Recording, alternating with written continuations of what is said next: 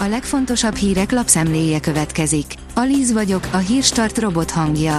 Ma december 13-a, Luca és Otília névnapja van. A 444.hu szerint két egymás utáni reggel is elkapták Orbánt egy templomból kijövet, de a miniszterelnök nem reagált semmire. Másodjára a Telex újságíróját már azzal akarták lerázni, hogy a kormányfő magánprogramon van, holott a testőrei, a sajtófőnöke és a videós stábja is kísérte Orbánt a katolikus misére. Megérkezett Katarba a magyar kormánygép, írja a 24.hu. Kedden délben a NER kedvenc magángépe, a Mészáros Lőrinc által gyakran használt Bombardier luxusgép is Katar felé indult Ferihegyről. Mosógépbe rejtett kézigránát, gyalogosokat aknamezőre irányító táblák gyilkos meglepetéseket hagyott hátra a Hersonból kivert orosz sereg, írja a G7. November óta újra az ukránok kezén van Herson, az oroszok nem vonultak ki anélkül, hogy ne keserítenék meg a civilek életét. Az Infostart szerint bezárt az ország egyik legismertebb élményfürdője. Az Aquapalace fedett élményfürdő éves karbantartás miatt 2022. december 12 és 16 között zárva tart írják a fürdő honlapján. Infláció, kiderült a boltok piszkos trükkje. Számos vállalat, főként a kereskedelemben, az építőiparban és a mezőgazdaságban az alapanyagárak növekedését jó részt ürügyként használta fel saját profitjának a maximalizálására, így a fogyasztói árak emelkedése nagyrészt profitinflációnak tulajdonítható írja a Müncheni IFO Gazdaságkutató Intézet kedden a honlapján publikált elemzésében, írja a napi.hu. Van ország, ahol már korlátozzák a készpénzfelvételt, írja a Fintech. A nigériai központi bank 45 dollárban maximalizálta a napi ATM készpénzfelvételt annak érdekében, hogy ösztönözze az elektronikus fizetéseket, beleértve az Enaira digitális valutát is.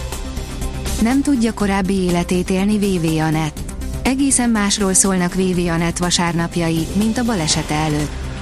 A fesztelenbulizást felváltotta a pihenés, és nem tudni, mikor lesz az élete újra a régi, írja az AC News. Szinte mindenki piaci árat fog fizetni a gázért, írja a startlap vásárlás. A magyar gazdaságpolitika zsákutcába jutott, már a kafetéria is rezsire és élelmiszerre menne, meg a magyar a legkedvezőbb európai energiaár, rettegnek a téltől és az éjségtől borsodban, eltűnőben a lakásfelújítási hitel. Rezsi hírek a startlapon.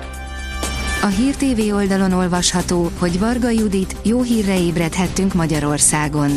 A tárcavezető kiemelte, Magyarország minden vállalását teljesítette és a továbbiakat is ugyanezzel az intenzitással és a konstruktív együttműködés szellemében fogja teljesíteni.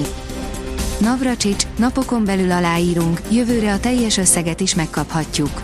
Sajtótájékoztatót tartott Navracsics Tibor területfejlesztési miniszter és Gulyás Gergely miniszterelnökséget vezető miniszter a hétfő esti uniós megállapodások kapcsán, áll a Forbes cikkében.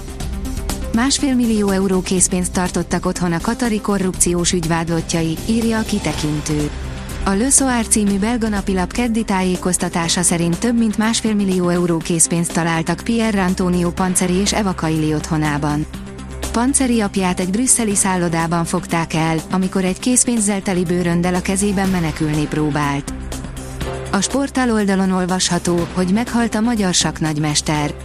76 éves korában, hétfőn elhunyt Faragó Iván nemzetközi nagymester, sakolimpiai ezüstérmes.